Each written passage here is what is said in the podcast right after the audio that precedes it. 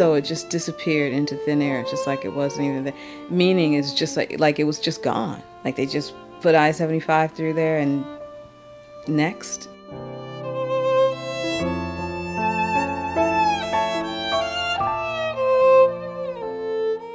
That voice you heard at the top is of jazz violinist Regina Carter, referring to a community in Detroit named Black Bottom. Welcome to Jazz Stories. Andrew Parsons here. Black Bottom existed in a time that predates her birth, when inside every big American city like Detroit, there were wonderful, thriving small communities. These neighborhoods were largely a consequence of segregation, like the Avenue U corridor in Washington, D.C., and Central Avenue in Los Angeles. But despite the segregation, music, culture, and the arts often flourished under the shadow of a metropolis. There seemed to be such a sense of community. And even though some people were very poor and some people were very wealthy, and no matter what was going on, the community really looked after one another and supported one another, which is something I long for now. Regina Carter performed a tribute to the community in which her mother and grandmother grew up at Jazz at Lincoln Center in New York City. She and friend Leslie Reese spent time interviewing many of the residents of the community. Black Bottom, Detroit, on Jazz Stories. Growing up in Detroit, I was exposed to a lot of different music, a lot of different cultures at a very young age without ever having to leave the city, state, or the country. Um, I grew up playing, learning European classical music on violin, but I had older brothers who were listening to Motown records, and you know, my parents were listening to the radio, and uh, I would go out and hear the symphony. So I was able to hear a lot of different styles of music. Carter also absorbed the music and the stories of who and what was there before her. Her mother and her grandmother grew up in Black Bottom.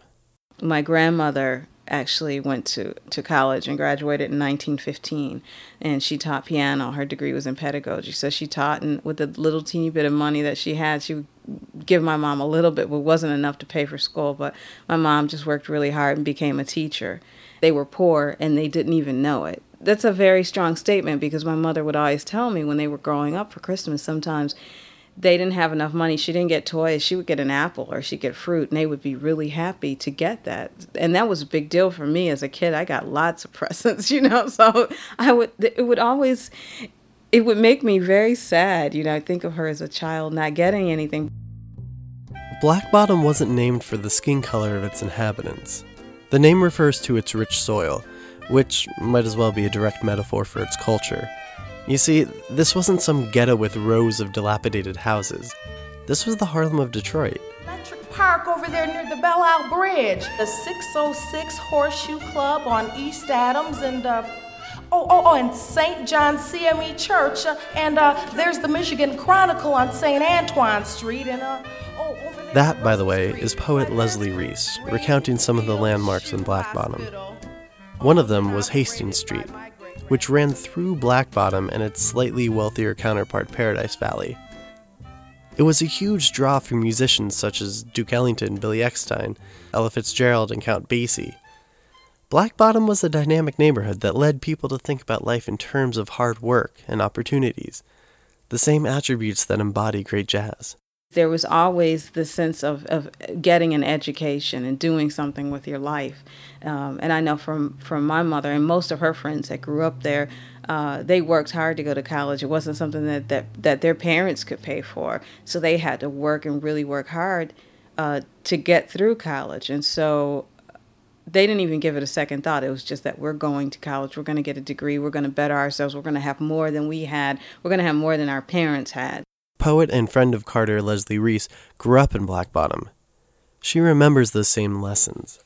According to Carter, Reese's grandmother would take uh, she and her sisters driving around maybe on the weekends and she'd drive into certain neighborhoods and drive on the corner and see a bunch of people hanging out in front of the party store or something just hanging out and one of the lines in it she said you see those people standing over there they don't have anything to do don't let me catch y'all out here hanging out with nothing to do so it was about Leslie and I just spoke a couple of weeks ago, and um, she was saying she took the day off, but she felt guilty for for ha- for not doing anything. And we were just saying uh, how our parents grew up. If we said we were bored, they would find something for us to do. And she said, girl, in the summer, her mother would give them a week or two off from school. And then she'd say, okay, I need to see your plans. What are your plans for the summer?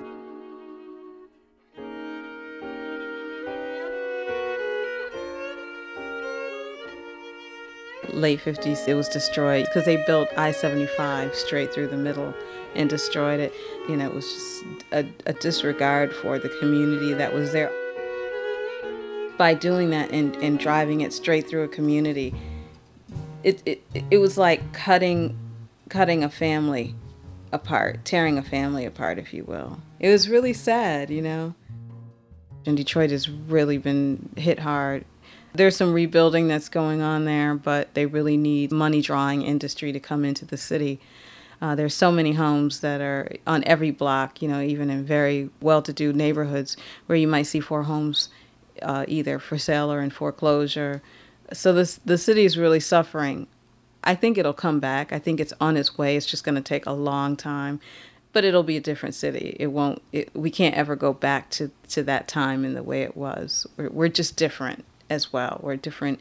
Families aren't cohesive as they were then. You have more women working, um, more more parents out of the household, children having to you know, stay after school or be in latchkey. So it's very everything is so different that we we can't go back to that. We can only have fond memories and hopefully take some of those lessons. That this was a really big deal, a big part of Detroit's history.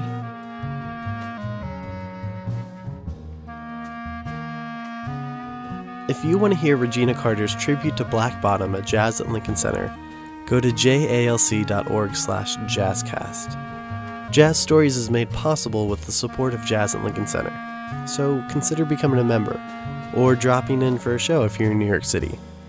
This is Andrew Parsons.